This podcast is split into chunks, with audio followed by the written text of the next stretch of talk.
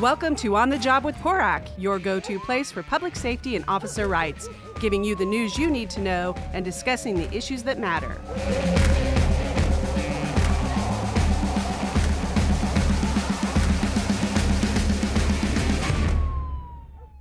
Hi, and welcome to On the Job with PORAC. I am Brian Marvel, president of PORAC.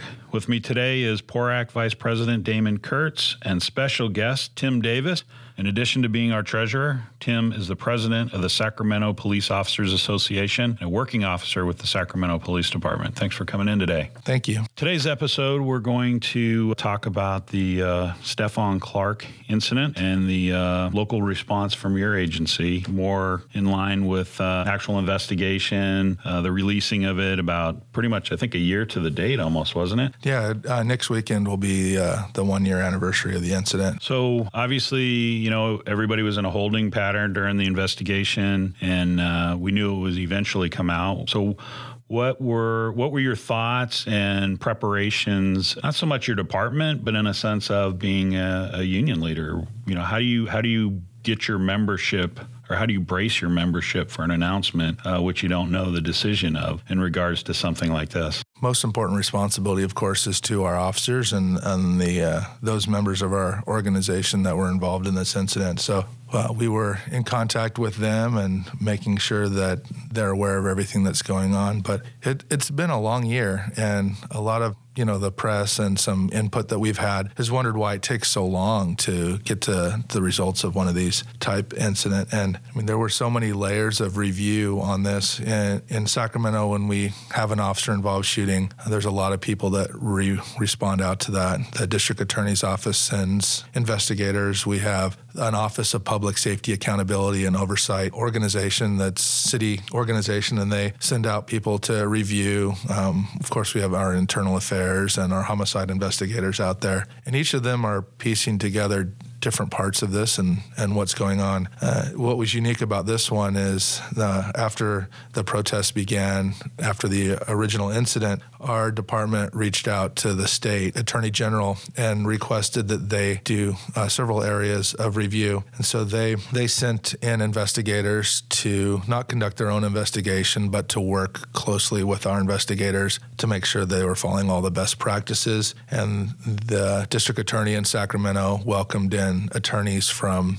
the AG's office to review their policies and their their um, sorry not their policies but their process of reviewing this for prosecution. So we had a lot of extra layers and during that time period we had um, it takes a long time to to review one of these. They have to wait for forensic results to come back. Uh, uh, Mr. Clark's cell phone was critical in this incident, and so it took some time to to be able to get into his cell phone and extract the information that needed to be extracted. And our department finished their review, and uh, the uh, that information was then sent on to the district attorney's office, and then the AG completed their portion and and they added some stuff to the district attorney. So she didn't actually get her final pieces of information from the AG's office until February. And so she did a pretty quick turnaround on on her presentation. So behind the scenes over the last year, we had this long process that was going. And during that, everybody was wondering in the community what's taking so long and why is this going on. But it did give us a long time to prepare for whatever results came about from that investigation. You know, it, it's interesting in a situation like this, and we we in law enforcement know how in depth these investigations go, and they may end up involving multiple agencies, where the district attorney, the FBI, the, the, Department of Justice, and then we know it takes time. And what's particularly frustrating, I think, for most of us, is to watch the media and our some of our officials, sometimes elected officials, who try to push the issue out into the public arena, to try it in the public arena, um, to, to push the mob rule to get the outcome that they want, the desired outcome, and not in a factual basis, but based on emotion. And it can be a little frustrating and it can take its toll on an agency and on the officers that work for that agency um, because they're all being basically they're their integrity is being challenged in a situation like this when it shouldn't be. Yeah, during that whole time, the department and the AG's office, they were generating a lot of new information that we didn't know the night of the shooting. And as those pieces of information become available in an investigation, it's important to keep those quiet so that they can then act on leads and get more information. But the public was clamoring for more information on this. And when it was all done and finished, the district attorney uh, did an outstanding job for about 90 minutes of laying out all the information that had been obtained during the investigation, uh, what we had all thought the community had been clamoring for. And then some people in the community is like, well, why did you put all that information out there? That's mean. But the whole point of investigation like this is to get as much information as you can and to understand not only how an event transpired, but why. And that why question is really important. And how can we prevent events like this from happening in the future? How can we create policies, procedures, training to, to prevent those type of things? How can we create um, safety nets so that we can intercede uh, with people before they get to the point where these type of events take place? So uh, we learned a lot, and um, I think it was important that we put all that information out.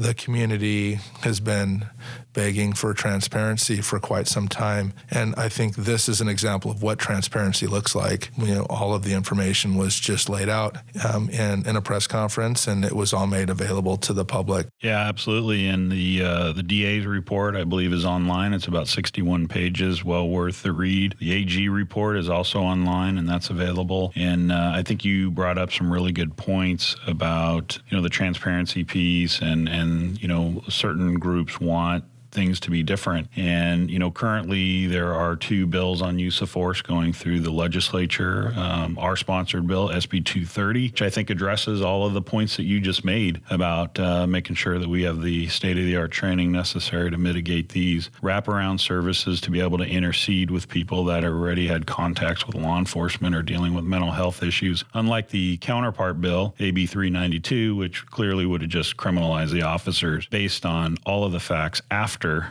the incident versus what those officers were dealing with in front of them at the time they made those decisions. I think that's really telling in a sense that, you know, we came to the table with trying to provide solutions uh, that were reasonable using information from experts in mental health, homelessness, use of force, and trying to provide resources to these individuals versus somebody or a group of people who just want to criminalize people for doing their job. One unique thing that the Sacramento Police Department did that was sort of unprecedented is they actually in addition to the reviews that the Attorney General's office did on this particular case, we asked them to look at all of our policies from top to bottom, all of our use of force policies and our procedures. And the department opened up all of that and welcomed in the uh, Attorney General's office. And they went through all of those. And they issued a, a lengthy report, which basically said that our department has good policies. Um, outstanding department, but here's a few tweaks or small changes that you can make to your policies and trainings to have better outcomes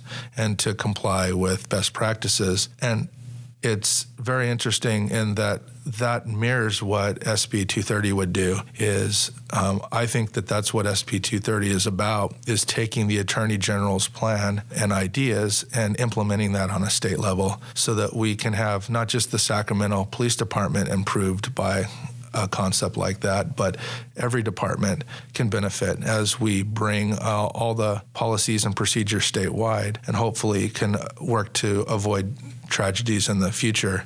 If our goal is to have better outcomes in police use of force and conflict with police officers, then it's the policies, procedures, and training that will bring that about. Um, saying that officers will go to prison for murder for the rest of their life if they make a mistake is not a solution to the problem.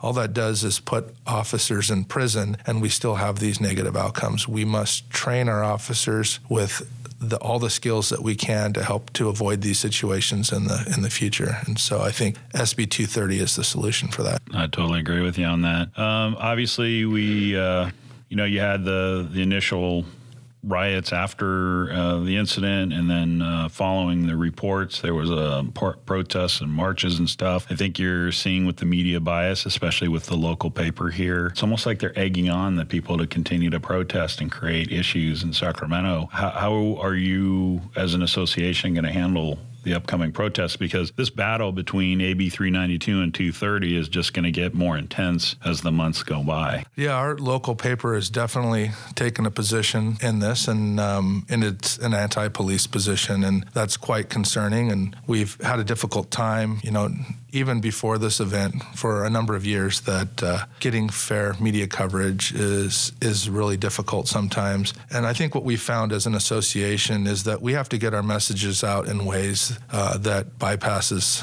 uh, the media because they don't often give us a fair shake. So that means social media pushes, uh, doing live broadcasts that can't be edited. I recently wrote an op-ed uh, that the Bee refused to run this weekend. So it was a little uh, uh, disturbing that they could have so many uh, stories um, and editorials against us, but didn't want to hear from the rank and file police officers that are out there protecting their community. I do, and I also reached out to one of the editorial board members via social media about getting uh, in front of the op-ed board and having a conversation, and it was crickets. Hopefully, other papers throughout the state uh, won't be doing that. Um, I know um, down in San Diego, I'm writing a op-ed in support of SB 230. Jack Schaefer, who is the president of the San Diego Police Officers Association, is writing an op-ed in opposition to AB 392. So clearly, the paper in San Diego is willing to uh, extend a hand out to uh, both sides, get both sides of the conversation there, unlike the local paper here in Sacramento, which clearly only wants to drive one side and uh, one angle. Yeah, and it's by that type of reporting, it drives a wedge between law enforcement and the community that they've sworn to,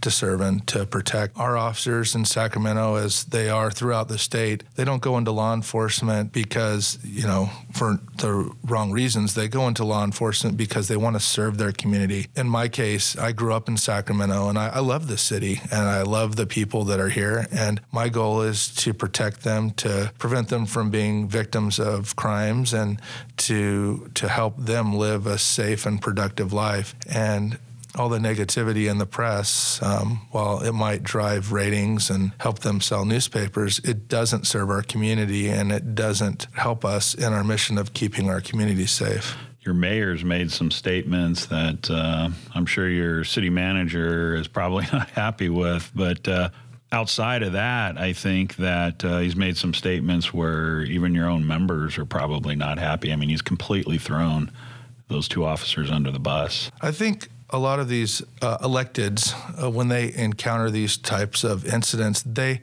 they don't know what to do, uh, and they panic and they start saying things that they think the community wants to hear. But we recognized in our community that our community overwhelmingly supports their police officers. And can we do a better job in our community of interacting with some of the, the neighborhoods that are in trouble and having struggling? Of course we can. So can most law enforcement agencies in this country. But we do that through working together, finding ways to prevent crime, to get in front of uh, the school children and the community so that they can see that our job there is to serve them to protect them, to provide service. And we're not coming into their community as occupiers, we're coming into their community to prevent the crime and to to protect them. And a lot of times you know the media and the politicians they they get on to these tangents and they listen to you know the the 200 people that are yelling in a city council meeting but you know they ignore the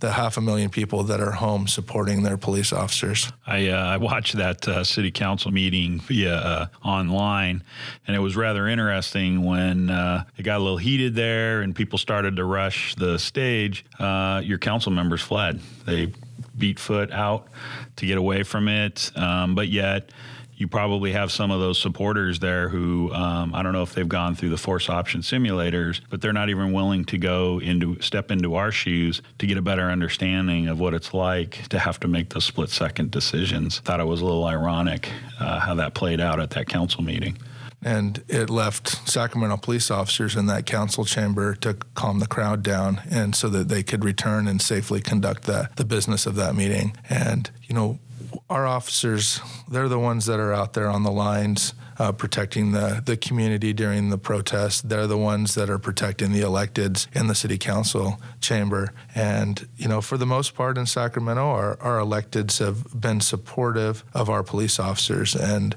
but sometimes, you know, when we need that support the most, sometimes, you know, we're, we're looking to see where that is. Yeah. And, and you know, you, you brought up a good point. You know, I think a majority of people do support us, support uh, peace officers and, and public safety. You know, the big push for us in the next several months is, is to get those people to actually call their elected officials, uh, write letters uh, in support of SB 230 and, and in opposition to AB 392 because we really need to hear from them um, we really need their support.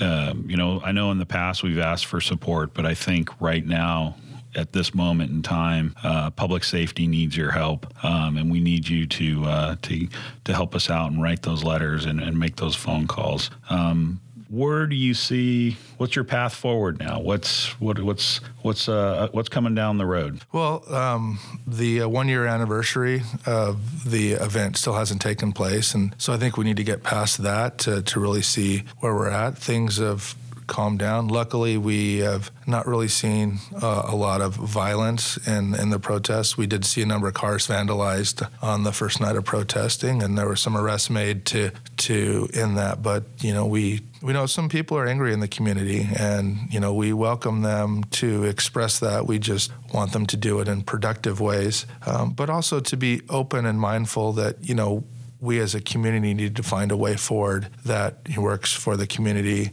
that works for these officers who are put in very difficult situations where they have to make life and death split second decisions. And we need to balance the interests of everyone. And there's a solution. And I think SB 230 is that solution. But we also need to find ways that we can talk to each other in civil ways and express how we feel and understand each other. And until we can do that, I think that we're going to continue to have problems in the future. Well, thanks, Tim, for coming on in. Uh, I want to thank you uh, for your perspective. I'm sure uh, you'll be back here probably very soon to even have more conversations on this as more information is put out. I want to thank you for listening to the show. Hope you enjoyed today's podcast. We'd love to hear from you. Please join us on our social media platforms. Go to porac.org, porac.org for more info. If you're listening to us on iTunes or Google, please give us five stars. That helps us get noticed. Don't forget to share our podcast with other PORAC members, your family, and friends. All the best and have a safe day. That's it for this episode. Make sure you tune in next time as we discuss the issues that matter.